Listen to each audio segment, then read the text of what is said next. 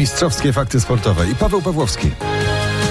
Josip Jurwanowicz nie zagra w meczu o brązowy medal Mistrzostw Świata. Chorwacki defensor zmaga się z kontuzją łydki. Do treningów będzie mógł wrócić dopiero za nieco ponad tydzień. Selekcjoner reprezentacji Chorwacji będzie musiał zrezygnować z usług byłego piłkarza warszawskiej Legii, no i postawi zapewne na mniej doświadczonego Josipa Stanisicia. Mecz o trzecie miejsce jutro o 16. Natomiast my mamy dla Was bilety na, do specjalnej strefy kibica na Stadionie Śląskim w Chorzowie. Możecie obejrzeć tam niedzielny finał Francja-Argentyna. Jak zdobyć wejściówki? Sprawdźcie na RMF RMF24.pl. A teraz czas na sporty wodne. Mamy pierwszy medal na Mistrzostwach Świata na krótkiej pływalni.